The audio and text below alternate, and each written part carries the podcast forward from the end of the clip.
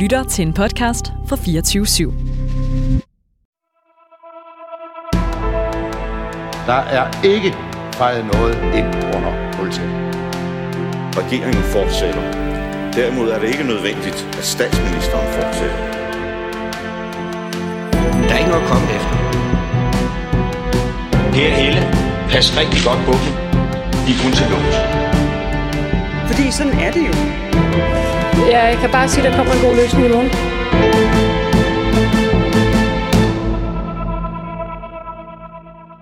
Velkommen til Ministertid. Programmet, hvor en forhenværende minister interviewer en anden forhenværende minister. Mit navn er Simon Emil Amitsbøl Bille. Jeg er forhenværende økonomi- og indrigsminister, men det skal vanen tro ikke handle om mig.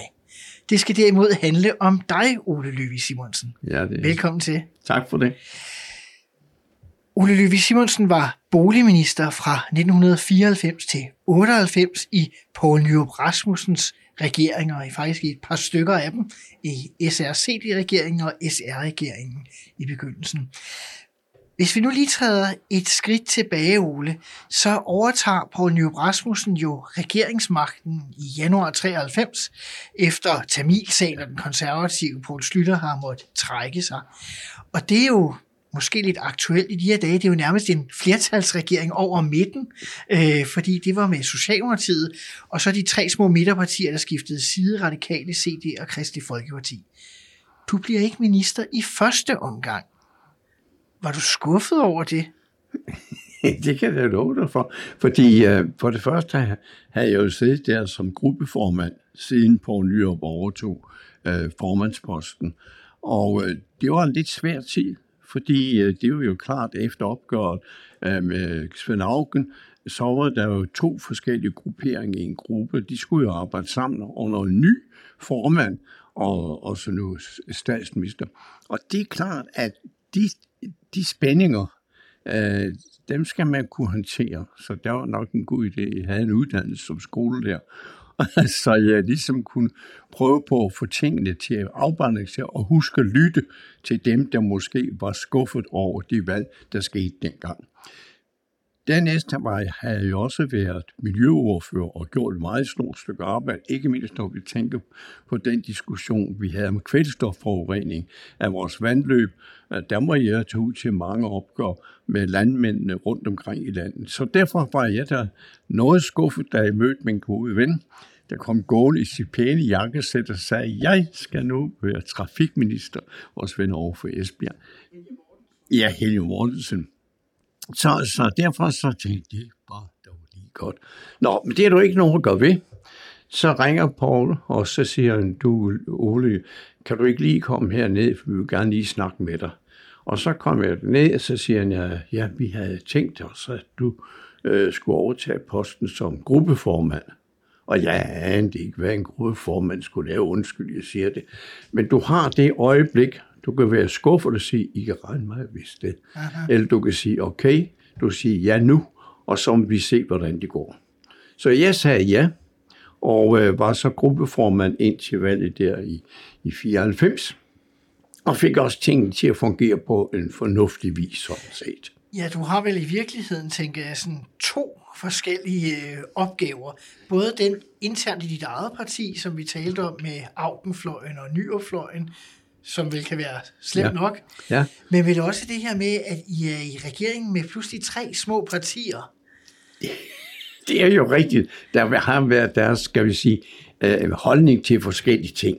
Øh, det gælder jo både Mimi, som øh, havde det der varme hjerte og mange ting, hun brændte for. Som var formand for Centrum. Ja, og så var der jo også Kristelig Folkeparti med Flemming Kofod, og så den gruppe, men der var så nogen i den gruppe, der var, skal vi sige, mere stolsatte end andre. Sådan er det jo også i, i andre partier, så de havde, det er ikke de, noget de nyt. De havde lidt svært ved, ved sådan regeringsfællesskabet ja. nogle gange i Kristelig ja. Folkeparti. Og så i Radikalt, der vil jeg så sige til gengæld, at øh, med Marianne Hjelved der, der havde man i og for sig en god partner, både til at spille op og modsat, men, men altså, øh, hende og Måns Lykketoff fik et særdeles godt forhold til samarbejde, og det hjælper utrolig meget, at man stoler på hinanden i politik. Øh, nogle gange, der har man da sådan, at man lige skal til fingrene, når man går derfra. Det skulle man ikke i det her forhold. Så derfor kan man sige, at det var lidt svært. Øh, ikke mindst når man skulle lave øh, budgetter og sådan noget, finanslov og de ting. Jeg husker en sag, hvor vi sad en dag øh, over i Finansministeriet og ventede, vi skulle til at være færdige og alt det der, man nogle gange skal være. Og øh, så var der en fra Kristi Folkeparti, det kunne altså ikke være med til, at det skulle vi se på en gang mere. Og så måtte man så sige, så gik de kristelige ud for sig selv for at snakke om ting. Det gør man jo for ja. ligesom at få det væk. Og så kom det ind igen. Det fortsatte uanfægtet, og hun blev ved. Og så pludselig gik hun. Og så sagde hun, jamen så kan vi jo godt fortsætte. Jamen, hvad, hvad skete? Jo, siger så om, så for et kristeligt folk. Hun skulle til USA, og der vidste hun, skulle med flyverne i aften. Så kan man også rundt det, uden at lave konflikt. Så fordi det. hun ikke var i lokalet, så kunne man øh, få et flertal for regeringspolitik? det jo. Men selvfølgelig er det vanskeligt. Men for det første har du de øh, skal vi sige, problemer i gruppen. For nu at sige det rent ud, så var, kunne det godt være det besværligt en gang imellem. Men på den anden side var vi jo nødt, vi, vi var jo klar til at over til regeringsmagten. I havde været i opposition i mere Ja, ja, men så har vi fået det her gang i 90'erne, som Paul og Mogens har lavet, og det gav jo godt grundlag, og samtidig med, det er jo en af de væsentlige årsager til det, når vi kom til 94, altså til valget, det var jo, at arbejdsløsheden var så høj. Når jeg kom hjem til min valgkreds, så var det igen en, der havde fået fyret. Hvad gør I ved det? Øh, de kan selvfølgelig godt forstå, at jeg kan ikke gøre noget ved det alene. Øh, vi skal have regeringsmagten for at kunne lave job. Og derfor øh, så var det jo klart, at da vi så fik regeringsmagten som sådan, øh, der tog de jo fat på hele spørgsmålet om arbejdsløshed. Der faldt fra 330.000 løbet 3-4 år ned til omkring 150-100.000. Og det mærkes jo i vores, i vores vælgeskare, Det er jo helt klart. Så derfor må jeg sige, at øh, at selvom man havde de spændinger, så var man ved at få stålfast. Nu skulle vi have regeringsmagt. Nu havde vi chance. Så kom selvfølgelig Tamilsagen, hvor man frigiver, skal gå fra magten, og man kan ikke blive enige om, at der er nogen fra konservative venstre, der skal overtage det, eller rettere sagt, man får for os den her, hvad hedder det? De radikale dronning, skifter ja, side ja, ja, det gør de med ja. dronningrunden. Man skulle have en dronningrund, og så skifter man side, og der vi frem, og der er anden flertal, ligesom man gjorde dengang, da Anker trak sig tilbage. Øh, det er også en god måde at gøre det på, fordi der er jo ingen grund til at tage et valg, hvis det er sådan, at man kan se, at der er et andet flertal, der er klar til at tage over, og I kan blive enige. Så derfor så kom de jo i gang, og der må jeg så sige, at der var radikal jo også med på, at nu skulle man i gang med den arbejdsløshed. Selvfølgelig har radikale altid nogle synspunkter, når det drejer sig om uddannelse, når det drejer sig om kultur, og også når det drejer sig om, at man får en fornuftig økonomi. Men det gik jo højt bedre øh, op i en højere enhed på derværende tidspunkt. Så jeg vil sige, at der, hvor den mest besværlige partner var i det der samarbejde med de fire partier, det var selvfølgelig, for at sige det rent ud, det var, øh, var øh, kristdemokraterne. Det var det. Fordi der var nogen der, som ikke rigtig øh, havde, kunne acceptere, at man nu var med i en anden regering. Jamen så lad os øh, hoppe videre til Folketingsvalget i 94, for så kan jeg jo næsten regne ud, at der skete to gode ting for dig der. Fordi for det første, så ryger Kristi Folkeparti ud, og dermed fortsætter de ikke i regeringen, og så er der jo kun de tre andre partier, som åbenbart øh, samarbejder lidt nemmere tilbage. Ja. Ja. Og den anden ting er, at øh, der jo så skal dannes en ny trepartiregering i stedet for firepartiregeringen, og der får du en anden henvendelse fra Poul Nyrup Rasmussen. Ja, både ja og nej. det foregik på den måde, at efter valget, der var jeg jo stadigvæk gruppeformand, skulle ordne ting og så videre. Og på den anden side, der var finansudvalget med Jens Bilgrav. Og pludselig så bankede Jens Bilgrav på døren og lukkede den og sagde, du skal være boligminister. Det har jeg fået videre meget en hjælp. Nej. Nå, men så går jeg ud og siger, nu skal jeg være boligminister. så ringte de fra statsministeriet, at jeg skal væk på selv. Det er statsministeren, der bekendt Så, så jeg vidste godt lidt i forvejen. så ringede Nyrup? ja, så ringede en Nyrup, og så sagde han, ja. og så sagde jeg, jamen det ved jeg godt. Det er alligevel en af de mere usædvanlige øh, udnævnelser, ja. jeg har alligevel haft over 70 ministre i programmet, så jeg tror aldrig, jeg har hørt noget lignende. Nej, men tænkte, så gik det til. Hvordan tog Nyrup det?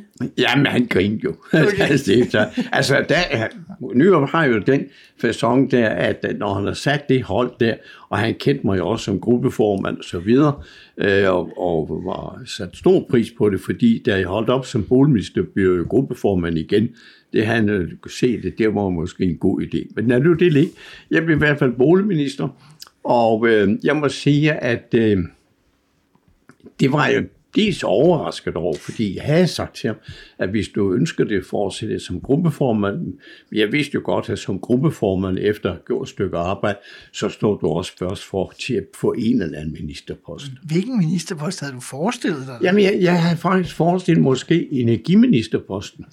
Fordi man, men det gjorde man på den måde, at miljø og energi kom sammen. Det var de jo ikke tidligere årene. Og de kristelige havde haft de her to poster ja, faktisk. Ja, Så, ja. Men så fik jeg boligministeriet. Det var jeg faktisk glad for, for nu skulle du høre.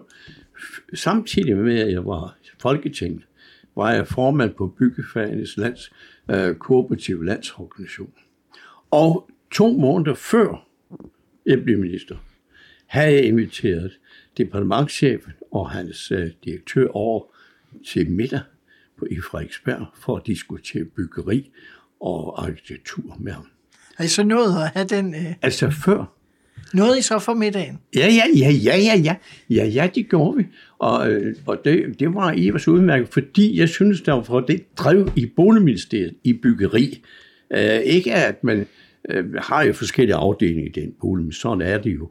Men, men fakta var, at vi synes, vi mangler nogle op ting, hvor man prøver på at højne byggeriet eller sætte nogle markante ting ind og sådan noget. Og det fik vi en god snak om, det vil jeg gerne sige.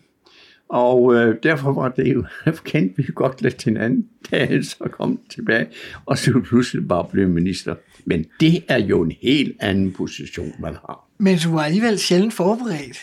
Ja, ja altså jeg vidste i hvert fald noget om området, og havde også nogle holdninger til det. Øh, og, og det er jo væsentligt, synes jeg nok.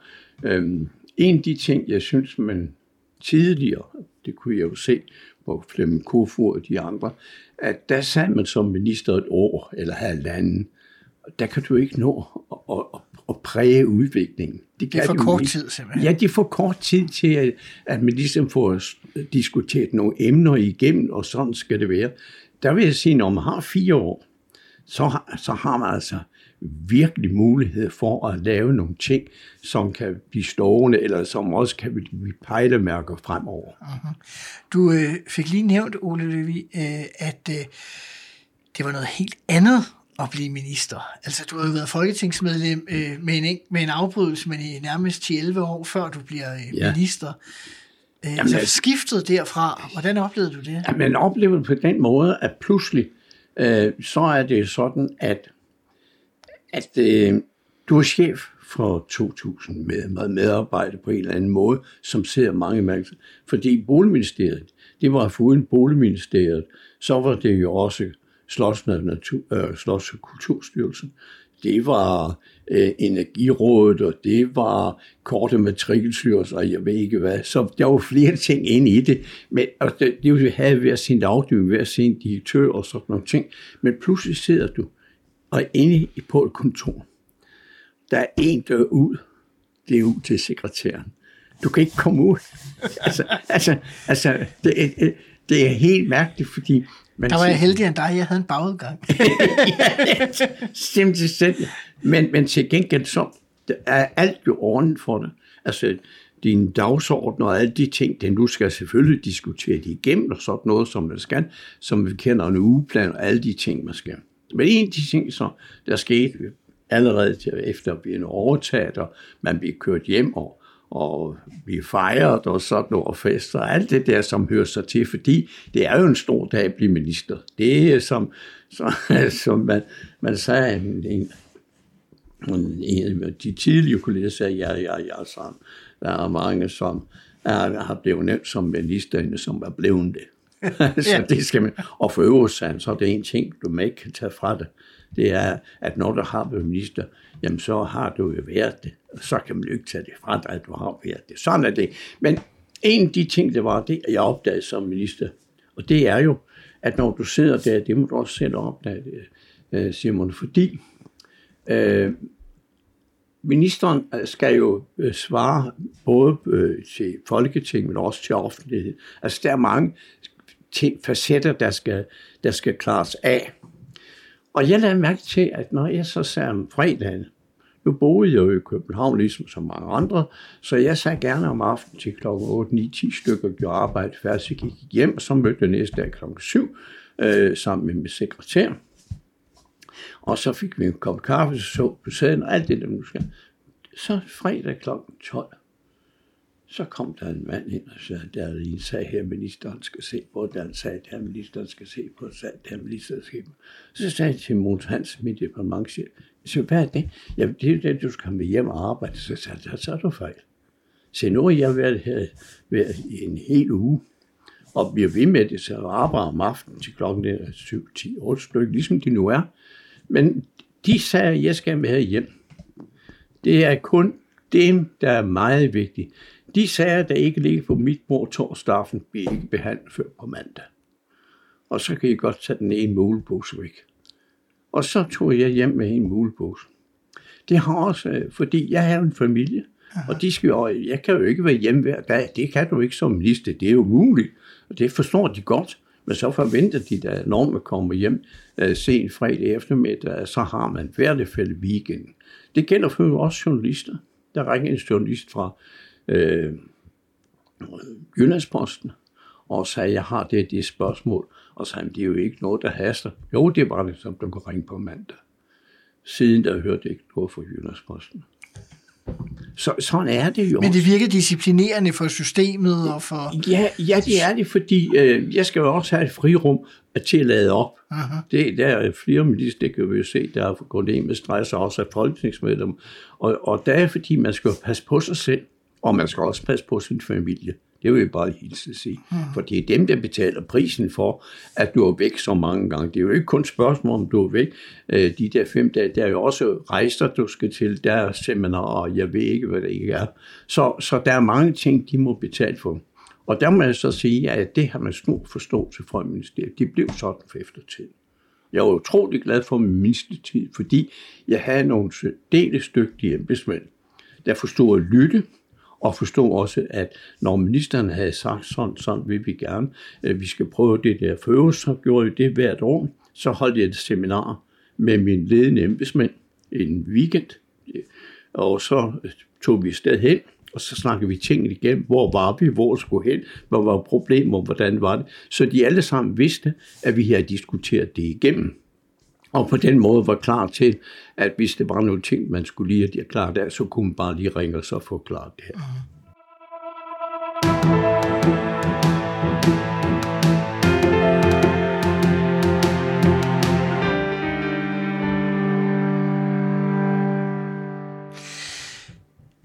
Har øh, også medvirket på et tidspunkt øh, til en bog om ministerledelse og ministerieledelse. Det har jeg været Jamen, kigge den har jeg med til dig. Nå, ja tak.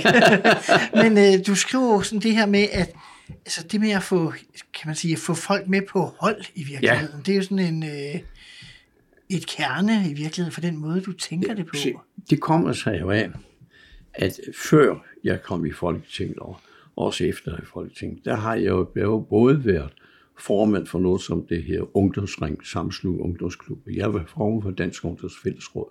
Jeg har været formand for WAY, en international organisation. Jeg har været formand for Friluftsrådet. Jeg ved godt, hvordan man får tingene til at fungere. De fungerer på den måde, at du sørger for, at alle, der er med i den kreds, at de ved, at det er det, vi har besluttet, efter vi diskuterer tingene igennem, og så ved vi, hvad vi skal. Og der skal du som formand, enten det nu er minister eller hvad det er, så bruger du tiden til at lytte meget på, hvad de andre siger. Du behøver ikke fortælle dem, hvad du synes til at begynde med. Så når vi er færdige, så kan vi sige, så har vi gået, så er vi enige om det, er vi enige om det. Når det gælder øh, dine ministerielle embedsmænd af forskellige politiske observans, så er det jo ikke spørgsmål, om de synes mig, mig som socialdemokrat. Det må de gøre, hvad de vil. Men de øh, forlanger og forventer, at når man sidder som minister og har nogle ting, man gerne vil diskutere og gennemføre sammen med dem, så gør de det, og det gjorde de. Mhm. Øh, men savnede du, at der var særlige rådgivere på det tidspunkt? Det havde man jo ikke... Øh... Men se, det gjorde man på en anden måde.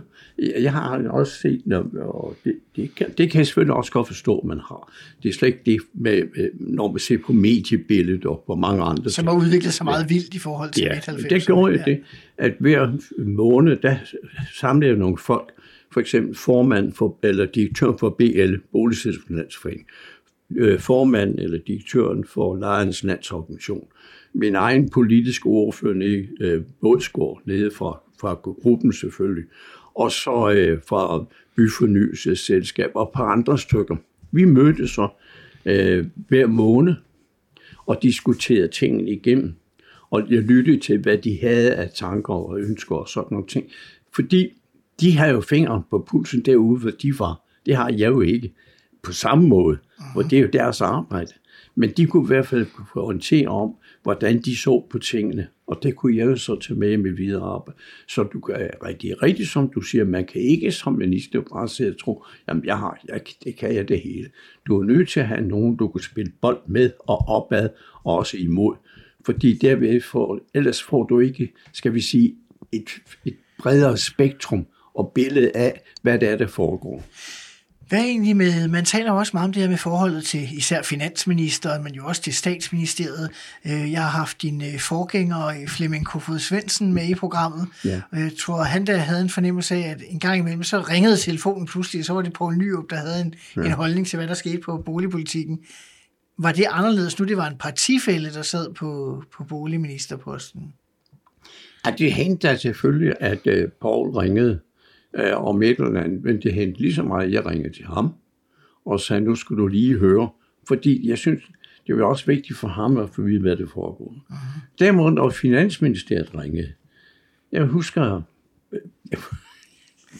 jeg husker, at vi, vi var i, i, i øh, Rusland for at lave noget fremstød for vores byggevirksomheder, så Velux og øh, Danfoss, Grundfos, øh, Rockwool og så videre. Og så kom min sekretær og siger, at øh, de ringede fra Finansministeriet, at jeg skal komme hjem. Jeg siger, kom hjem, jeg ser sgu da her, og vi skal øh, til middag om aftenen med vores øh, øh, samarbejdspartner og sådan noget. Så ringer jeg selvfølgelig til Mogens og siger, hvad er det for noget, jeg skal komme hjem? Du, hvad skal du det for, siger han. "Jamen, det har jeg lige fået ske fra finansministeren, jeg skal komme hjem. Og for du har lov, du overhovedet ikke, siger han så. Det var så en fuldmægtig. der havde ringet, og så straks så farede de op. Og det er nemlig rigtigt. Da jeg senere på sen efter jeg var minister, så underviste jeg en gang imellem nogle af de nye ansatte i ministeriet, så sagde jeg til dem, hvis de ringer fra statsministeriet, så skal I være meget opmærksomme. Og selvfølgelig sørge for, at jeres ministerbørn. Men hvis de ringer finansministeriet, så skal I være op og stå på stolen. Det siger jeg jo bare. Og så, sådan er det, fordi øh, det mærkede jeg jo også, at når der var nogle ting, man gerne ville, ja, men de kunne kun lade sig gøre, hvis det sådan ikke til over i Finansministeriet. Sådan er det. Hvad med sådan en slåskampe med, med, med Finansministeriet? Jamen se, der er igen, at man skal bruge... man kan jo godt gå hen og blive sur på de to. Nej, øh, på, på, på dem, der sidder derovre. På de venlige mennesker? Ja, ja, men, men sådan er det ikke. Fordi så skal man irritere sig. For eksempel med Mimi. Eller med Marianne. Marianne for eksempel. er- Altså hjælpet? Ja, men ja. hjælp. Vi ved jo, at, at, at radikalt, de elsker andelsboliger. Og øh, Mimi, hun brænder for de svære. Jamen, så, så kan man jo snakke med dem, og så på den måde lægger du pres på Finansministeriet, og så ender det som regel med, at vi finder en måde ud af det. Hvis Sådan det pludselig blev en indrømmelse til af de mindre regeringspartier næsten. så, så man skal en gang imellem øh, huske, at, øh, at man har nogen, man arbejder sammen med. Og hvis de mærker, at man arbejder sammen på den måde, at man også tager hensyn til dem, så tager de også hensyn til dig. Vi skal til det, der hedder fem faste spørgsmål, som jeg stiller til alle de ministre, der kommer igennem programmet. Lige om lidt, øh, Ole Løve Simonsen, så øh, tænker jeg, at vi kommer til, øh, jeg har nogle forskellige spørgsmål, nogle af de initiativer og ting, der skete på området, men først lige de her spørgsmål. Og det første spørgsmål, det er nemlig, var der noget, du gerne havde ville lave, som du ikke nåede i de fire år. Det kan jeg godt sige dig. Det er helt sikkert. Jeg fik aldrig øh, lavet lejeloven om. Øh, Jeg fik nedsat et øh, udvalg, eller en kommission, som du vil, om du vil, sammen med de private øh, ejere og så lejernes landsorganisation. Og vi kom så tæt på. Så tæt på. Men, Det er lejelovskommissionen. Ja, lej, ja, lejelovskommission. Øh, fordi jeg ønskede, at, at når, du, når, når du har den almene sektor, som vi selvfølgelig er hjertebarn hos os socialdemokrater, det er jo klart, men så har du også den almene sektor, eller den brede øh, private sektor, og den er jo meget mere nuanceret. Øh, og der er det jo vigtigt, at når du skal bruge en privat legemål, at hvis man så moderniserer det, så skal der også være regninger på det, så man kan se, hvad der er moderniseret, så man kan se, hvad der er skal ske. Og der må vi faktisk komme så enige om, hvad det skulle være af de elementer, og hvad, hvordan det skulle gøres selv. Øh, Bådskov, altså min ordfører der, var, var helt med på at sige, at det her, det ser fornuftigt ud. Så sprang lejernes landsorganisation. Så det var jeres egne allierede, der sprang? Ja, de sagde, det kan vi ikke. Jeg kan ikke bære det igennem. Jeg kan, det kan vi ikke. Og derfor fik vi ikke en ny lejelov før øh, under, det var ved senere der, under, under hvad hedder det, øh, Torning. For, ja, altså så mange år ja, senere. ja, der kom altid nogle ændringer og sådan Ja, noget. ja, men den store men, men, men, det er ikke det, nej. Så, så det kan jeg godt se, at det ærger mig. Det er helt sikkert, fordi vi havde fået lavet en, en øh, fornyelse af lejeloven på, øh, på øh, skal vi sige, udlejningsområdet, altså forretninger og sådan nogle butikker og sådan noget. Det Aha. havde vi fået klart, men ikke det, det kunne vi ikke. Og det er jo mig, fordi hvis vi nu havde bare kommet i gang med det, så havde vi måske undgå den diskussion, der har været for et par år siden, om øh, nogle af de der øh, øh, udlejningsfirmaer, som øh, øh, laver nogle, nogle fiktive øh, hvad hedder det, renovering, og så hæve huslejen til det vanvittige. Jeg tænker, vi kommer måske lidt ind på den øh, del også Ja, senere. Øh, det næste af de faste spørgsmål, jeg ville stille til dig, det er, er der noget fra din ministertid, du er flov over? Ikke direkte flov, det vil jeg ikke sige. Men jeg vil sige så meget, at jeg er fly forbandet. Og det er noget andet. Det kan du godt kalde for flov. Vi lavede øh, en øh, ændring af det, det hedder privat byfornyelse. Privat byfornyelse er der, hvor den enkelte husejer kan søge penge. Han får ikke så meget som ved almindelig byfornyelse, men han får et tilskud. Sådan er det. Og øh, der havde jeg så aftalt med, med konservative og venstre, at øh, det skulle så foregå på den måde, at kommunerne ikke skulle være med. Altså kom, normalt så har man en kommuneplan, og så går kommunen ind og fordeler pengene og sådan noget. Men det synes de, nu skulle det være den enkelte husram. Så lavede vi et system, hvor man så siger, okay, så laver vi først til mølle. Så på en given dag, en given dag, der var alle de penge, 3 milliarder, eller hvad det var, så var de klar til uddeling. Og de store byer, det var jo selvfølgelig København, det var Odense og Aarhus og, og, og Aalborg, de store, men også andre, men det var de store, ikke, ikke mindst København, uh-huh. der havde mange øh, private ejere. Så var det sådan, at øh, de mødte op, og så øh, fik man øh, anmodet om de penge og hans øh, skema med og sådan noget, og så til at køre det ind i systemet, og så lige snart du kom ind i systemet, så kom svar tilbage, det er jo godkendt, så hvis vedkommende, det er jo godkendt. Og øh, så, øh, så den dag det sker, øh, og vi havde aviseret kommunerne, og man havde gennemprøvet det, så i sad ved computeren, de var klar, alt var, der var et bestemt kodeord, som man skulle bruge for at komme ind, alt var klar. Så jeg så kører afsted til et møde i Jylland, så siger, ringer øh, en af mine kolleger og siger, du, der står en kø her ved og Københavns Rådhus. Ja, siger jeg, det, det er fordi, det er noget med noget privat byfly, Ja, det er rigtigt. Jamen, det er da en stor køben, bare ønske dem god held og lykke, sagde jeg så. Er du gal, mand, sagde han.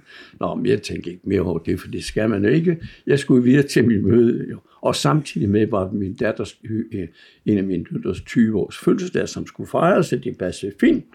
Og da jeg så ser der, så blev det ringet op fra ministeriet. Øhm, øh, der var noget, de gerne ville snakke med mig om. Øh, fordi øh, øh, øh alle de der ting var kommet ind men, men svaret kom ikke tilbage. Hvad for noget, siger jeg? Ja, I har da øvet der tre, ja, men de, de, altså, kommunerne fik ikke svar tilbage. Øh, så sagde jeg, det var så. så. Jeg er på kontoret om to timer, jeg tager et fly fra, øh, fra Billum, og så forventer jeg jer der alle sammen. Ind kommer, og så kommer Mogens Hansen over og sætter sig simpelthen. Departementschef. Mogens Hansen var departementchef, så sagde jeg, jeg tror, I skal se over på det der side alle sammen. På den anden side af bordet. Ja, og ikke hvad er galt. Det kunne de ikke vide. Altså, de kunne kun gang fortælle mig, at alt fungerer, som det skulle, bortset fra København med sådan en pind. Alt fungerer, som det skulle, men de, kom, de kunne ikke få svar tilbage. De forsvandt ind i et stort sort hul. Som det kunne ikke forsvinde. Det kunne ikke forsvinde. Det er det. Jeg sagde, godt. Så se det her, sagde jeg så, og så siger jeg til Mogens og sådan andet, der, nu ringer jeg op til de politiske ordfører, og det er nu. Det er nu. Og så ringede de op først til den ene og til den anden, og, den anden, og jeg forklarede dem, hvad det var. Vi ved ikke, hvad der er sket, men vi ved, at svaren er dem, vi kan bare ikke få dem tilbage. Og vi skal ses på, på mandag, så er vi nødt til at mødes, og så har jeg måske noget, så kan vi snakke om. Den eneste, de andre sagde, de er jo også med til det jo, så de sagde, det er okay, det gør vi, og så ser vi. Så, så, og de kunne ikke sige noget, for det anede jo ikke, hvad der var. Den eneste sagde, det var Kirsten Jacobsen. Fra Fremskridspartiet. Og så det kan jeg godt sige det mindste. Det kommer du ikke godt fra. Nå, det er der så ikke noget at gøre ved. Det er, man kan ikke, man kan, man, selv de gamle guder kunne ikke tale i, i, i så der var ikke noget at gøre. Så viste det sig, at for at komme tilbage, der er der sådan to situationstegn, man skal hæve. Den låser. Og det fandt de Altså i kodningen. Ja, Det ja, er- den, altså i ministeriet, Ja. der skal man så, ved, det var så lige meget, men det fik de så gjort. Og så kom de selvfølgelig tilbage. Men i København, der havde de glemt kodeordet. Lige over det forkerte kodeord. Så de, så de kom jo ikke rigtig i gang før for sent. De sagde ellers der 20 mand, mange der var med de her computer. Så de fik jo kun en brøkdel af de penge, mens resten gik til Aarhus de andre. Så der må jeg jo så selvfølgelig snakke med Søren Pind om det senere og se forklare det.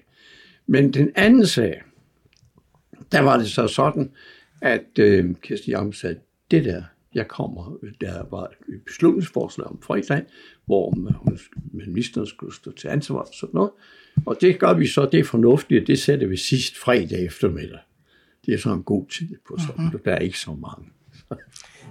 Journalisterne var måske gået hjem. Nej, fjernsynet var der. Det her, det her hun adviseret. Og vi ventede. og tre af de andre fra Fremskridt fik ikke. Ja, vi skal lige vente lidt. Så venter vi lidt, sagde jeg så, men vi kan jo ikke blive ved med at vente. Og så kom meddelelsen, så plakkede fjernsyn deres ting sammen, og han gik op til talerstolen og sagde efter, hans, øh, for, øh, da hans ordførersvalg var til stede, vil han meddele for på Fremskridtets vegne, at, at øhm, at de ikke rigtig kunne gøre noget ved det der, og så jeg vil have sat forklaringer. Der skete det, da Kirsten Jacobsen skulle for Aalborg, så var flyet punkteret.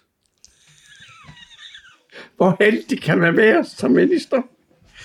Jeg siger bare, det var jo en skandale ramme. Var du blevet, blev du reddet fra en næse af en punktering i Aalborg? Fuldkommen. Fuldkommen.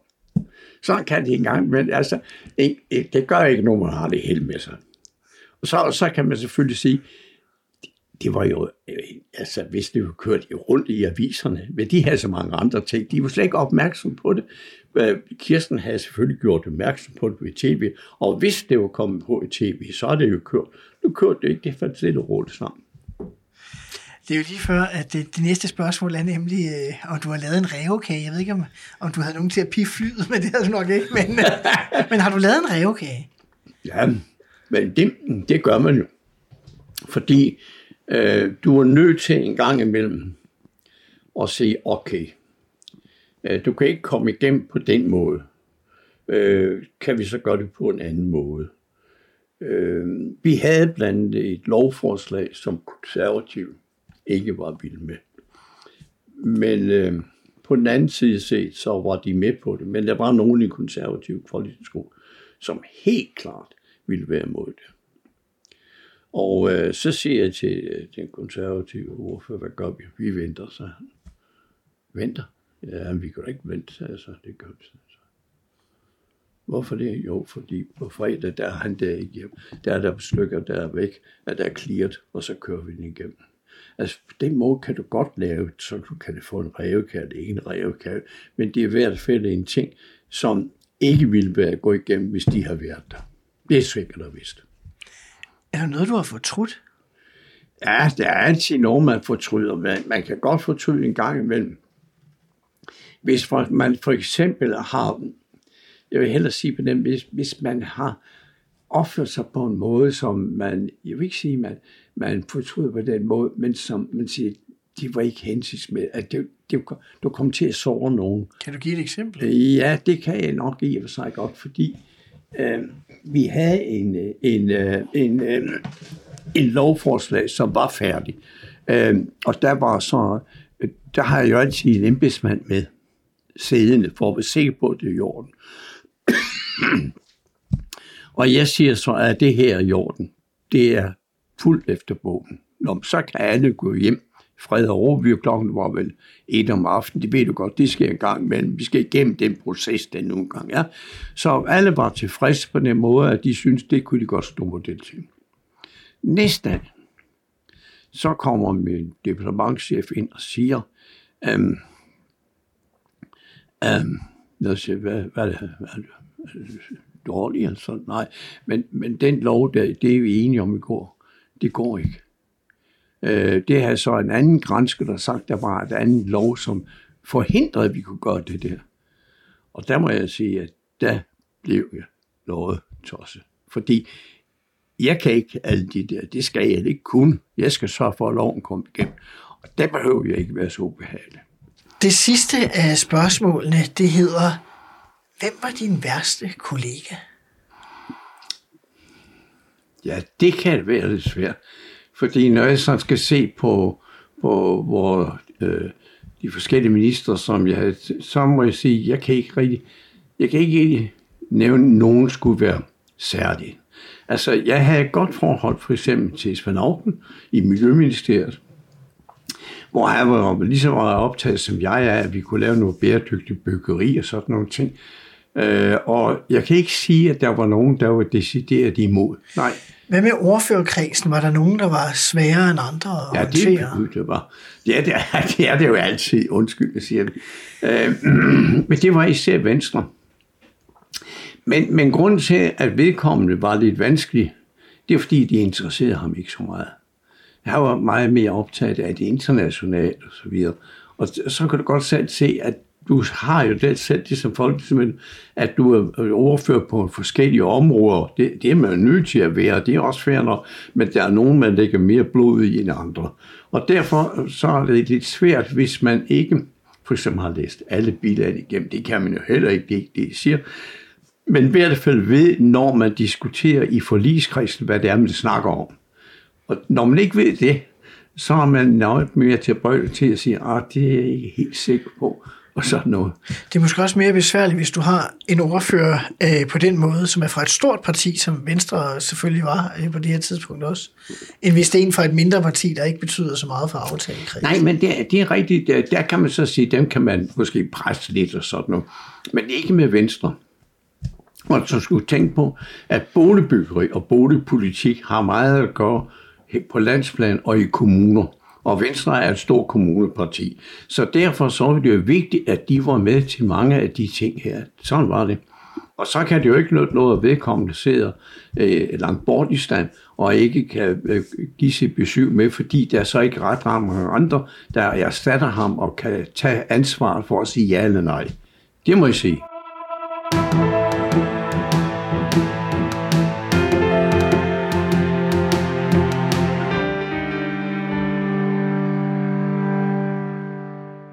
Ole Løvig Simonsen, jeg tænker, vi skal hen til nogle af de mere konkrete ting, som øh, du beskæftigede dig med som øh, boligminister. Du har selv øh, lagt nogle godbidder ud i løbet af, af udsendelsen. For eksempel øh, byfornyelse var noget, der, øh, der var en stor ting øh, i din tid øh, som boligminister. Øh, måske du skal forklare, hvad var det egentlig for en situation, boligmassen var i, øh, en tilstand, den var i dengang. Det er måske svært for nogen at forestille sig i dag. Det, det, det, det, det, kan, det kan jeg se på diskussionen i dag på boligpolitik. Man er, jo, man kan, man kan ikke, selvom det kun er, skal vi sige, 25 år siden, så er det lige lang tid. Øh, jeg havde selv som, øh, som folketingsmedlem en lejlighed ude på i Aarhusgade. Og på fjerde sal, sådan en toværelses, med petroleumsovn og lokum ude på gangen. Man skulle bakke ind. Ingen bad. Jeg vil gerne se, om du kan finde sådan et, et hus på Østerbro i dag. Det er umuligt. Det er alt sammen renoveret. Øh, der var på, både på Østerbro og også på Frederiksberg, men selvfølgelig også Vesterbro. Og jeg må så sige, når jeg besøger min bror i dag, der bor på Sønder Boulevard, så kan jeg se over på en lejlighed på tre værelser, der koster 5 millioner. Du må undskylde. Øh, det, det, derfor er det, er det svært at diskutere øh, de ting, man snakker om i dag, fordi jeg godt forstår, hvad de siger. Men hvis du ikke har en, øh, linje til, hvad baggrunden var, øh, så forstår man ikke helheden. Så der må jeg sige, med byfornyelse, som var en af mine hjertesager, der var det sådan, at en byfornyelse, det lyder så pænt, men det var en husfornyelse. Altså, det var det enkelte hus. Og der øh, sagde man, det kan jo ikke være rigtigt, fordi man bor jo også i området. Så det vi lavede, det var at drage området ind, for eksempel Sankt Hans Torv, som du kender i dag, et fantastisk sted, Jamen, levende, fordi man tager helheden med. Som en af, af jeg snakkede med en gang, han sagde, Ole, du skal da forstå, siger han så, at der skal være noget, man kan være fælles om, men der skal også noget, man kan være fælles i. Og det er jo øh, essensen af det, at hvis du har et fællesskab, så må du skulle sørge for, at rammeren også er, som man simpelthen kommer det. Og derved laver vi så nogle forløber for det, man gør i dag, områdefornyelser. For eksempel øh, helt ude på Amager, Tøjhuskvarteret i Randers, Aalborg Øst og andre steder, og for at se, drage det hele ind. Det, der var essensen i det, var, at du skal have beboerne med. Det betyder jo ikke, at du ikke har folk, som har forstand på det også, men beboerne skulle være med, for det var dem, der skulle have et medejerskab af det, der skulle ske. Og det synes jeg i og for sig, at det er det lå på mange områder. Jeg kan med det, når jeg kører rundt en gang imellem i Danmark, så besøger jeg nogle af de områder for at se, hvordan ser de ud nu. Mm-hmm. Og det kan jeg kun glæde mig over. Det kan jeg ikke godt sige. Der har været meget ta- snak om øh, jo med, med det her med paragraf 5 stykke 2, Ja. og som, det var faktisk noget af det, som faktisk blev ændret i 90'erne, for at få, Jeg får simpelthen at få gang i det. for at få tilførelse af privat kapital, ikke? Jo. Hvis du skal have de private til at, øh, skal vi sige, forny deres lejlighed, renovere deres lejlighed ordentligt, så skal de jo også have lov til at, at øh, skal vi sige, hæve huslejen. Øh, og det er jo derfor, lejlig, øh, øh, ved lejekommissionen var det for at finde de der helt nøjagtige håndtag. Det kunne vi så ikke.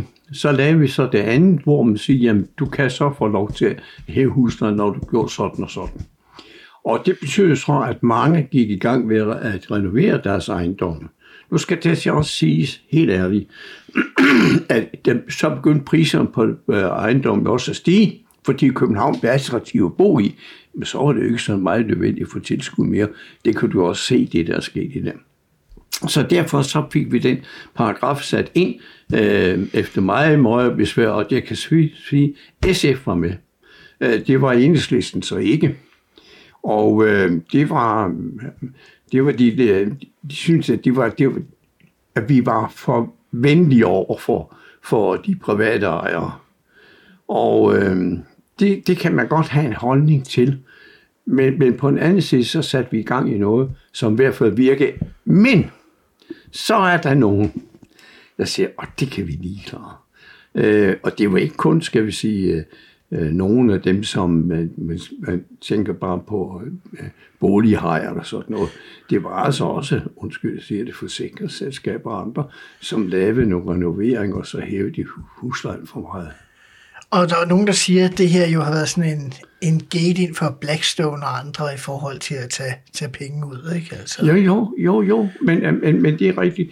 Øh, Men, men, men sagen er jo den, at der, hvor vi ikke havde penge til byfornyelse, der fik vi renoveret de lejligheder. Så du står fuldstændig på mål for, at det var det rigtige at gøre? Nej, det gør jeg ikke. Fordi jeg kan godt se, når da diskussionen kom op, at vi skulle nok have gjort det øh, og sagt, okay, øh, nu renoverer I, og så hæver I huslejen. Men efter en overrække, så er det jo betalt.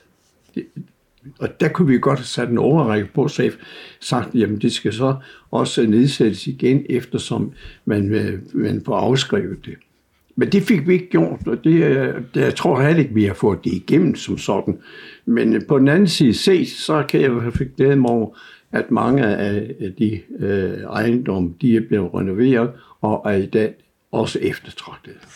En anden sag, jeg også gerne lige ville øh, vende, det var, at du øh, taler også om sådan noget med økologisk byggeri. Ja, man har jo altid, jo det vi sagde fra starten af, hvis du ser som minister og har nogle ting, du brænder for, og synes, der skal til, og du kan få forklaret dine medarbejdere, hvorfor og hvordan. som miljøordfører, der kunne jeg jo se øh, efter også, at vi har haft den ja, bæredygtig udvikling, altså hele den der diskussion, der startede i, med Rio i 90, at det måtte vi også kunne gøre i byggeriet. Uh, ikke når, når som sådan er bæredygtigt, så talte man allerede dengang i og for sig om miljø, men det er noget andet. Det er miljø, det er socialt, og det er økonomisk. Det skal alle sammen være bæredygtigt. Det skal ikke sammen. Og derfor så fik jeg en god forbundsfælde i den tyske boligminister og i Holland. Så på den baggrund lavede vi faktisk den første øh, bæredygtige bygge øh, øh, øh hvad hedder det, kursus eller session, om det ville, øh, symposium i Danmark. Og det er jeg faktisk ret stolt af, fordi der tog vi hul på det. Og der kan man selvfølgelig sige, at øh, de politikere, jeg talte med dengang, de var enige også i Sverige og Norge naturligvis, men det giver næsten sig selv. Men, men det, hvor der er modstand mod det, eller en træhed, som der er i byggeri, ah, men øh, vi har vi jo prøvet det, det har vi ikke på. Vi, vi kender, vi, sådan har vi jo altid gjort. Arkitekterne, lige sådan, i dag er det jo helt anderledes. Det er jo en fornøjelse at se. Øh, og, og der må jeg så sige i hvert fald, at i dag er det jo helt klart, at den, skal vi sige, Øh, CO2-udslip, der kommer fra byggeriet.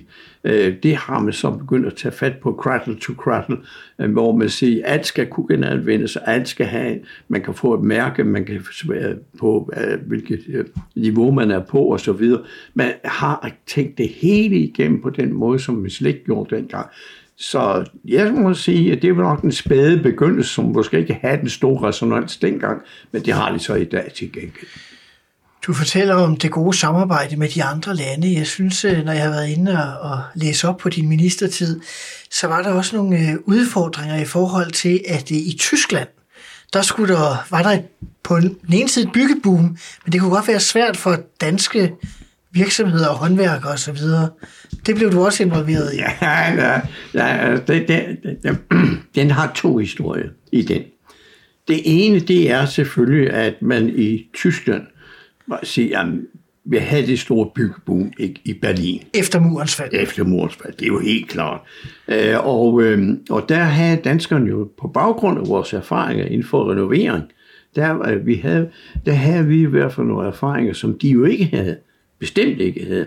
Så derfor var det, skal vi sige, et godt marked for, for danske byggefirmaer, der havde den ekspertise. Det ønsker man selvfølgelig ikke, at i Tyskland, at alt, at alt det arbejde skulle gå til udlandet. Det siger sig selv. Men på en anden side må vi så forklare at det vi gjorde, vi tilførte faktisk dem ekspertise, som de ikke havde. Så det er jo det ene. Det kunne vi godt komme i gang med. Vi lavede for en, en direkte aftale med Hamburg om de ting om udveksling, sammen med, med den øh, øh, uh, hamburgske overborgmester så også. Men så var det det andet. Det var så de danske håndværkere fordi øh, de synes ikke, at deres udtillæg øh, var stort nok. Øh, de ønskede større udtillæg på grund af, at de øh, skulle gøre dernede. Og så sagde jeg, det var det, kan jeg godt forstå, sagde jeg så. Det er jeg meget forståelse for. Men nu skal jeg fortælle dig, sagde jeg så, til ham formand for Badkartellet. hvordan de foregår. Det foregår på den måde, der kommer chak derned. Og så er der øh, en af dem, der sørger for det derhjemme, laver mad, og alting er i orden. Og så arbejder de fra klokken 7 om morgenen til klokken 11 om aftenen, og så tager de hjem. Så jeg synes i og for sig, når vi ser på det, og udetillæg, som du taler om, som vi også får til kost og logi, så, så, så tror jeg ikke, vi skal snakke mere om det. Og det går vi så heller ikke. Ole Løvi Simonsen, det er jo en øh, fantastisk afslutning på interviewet. øh, vi skal lige have med, at i 98 er der så valg. Øh, I mellemtiden i 96 har i forladt regeringen, og den SR-regering, der siden siden fortsætter øh, lige akkurat efter valget i Ja. 98. Ja, Men du- år mere. mere formår i som Nyrup sagde, men du fortsætter ikke som boligminister. Hvordan fik du overbragt den øh, nyhed? Jamen, øh, jeg havde fortalt på Nyrup et halvt år før tid, at øh, jeg ønsker ikke at fortsætte. Hvorfor? Det skal jeg sige dig, fordi når man sidder fire år, så skal der nye tanker til. Altså, øh, jeg kunne da sagtens have sagt, at jeg vil gerne fortsætte som... Men hvis du ikke har, øh, skal vi sige, det overskud mere, det, det tærer jo på en. Undskyld, jeg siger det, at, at være minister i 3-4 år, så kan man ikke lide det, men sådan er det. Og så synes jeg, at nu har jeg gjort det, jeg skulle. Jeg, jeg synes, at nogle ting i gang. Jeg, jeg synes også, at jeg har fået afgjort nogle ting, som jeg kunne være tilfreds med. Og så er der ingen grund til, at man skal sidde og glæde sig over det. Så kan man lige så godt sige, som det er. Ole Løvi Simonsen, tak fordi du vil være med i ministertid. Og til lytterne skal jeg sige, at øh, jeg er tilbage igen i næste uge med endnu en forhenværende minister, og hele sommeren bliver der også om fredagen sendt nogle specialudsendelser, hvor man kan høre nærmere omkring både, hvordan det er at være departementschef, spindoktor og et par øh, særudsendelser om nogle af de politiske dynastier i dansk politik. Tak for denne gang, og på genhør.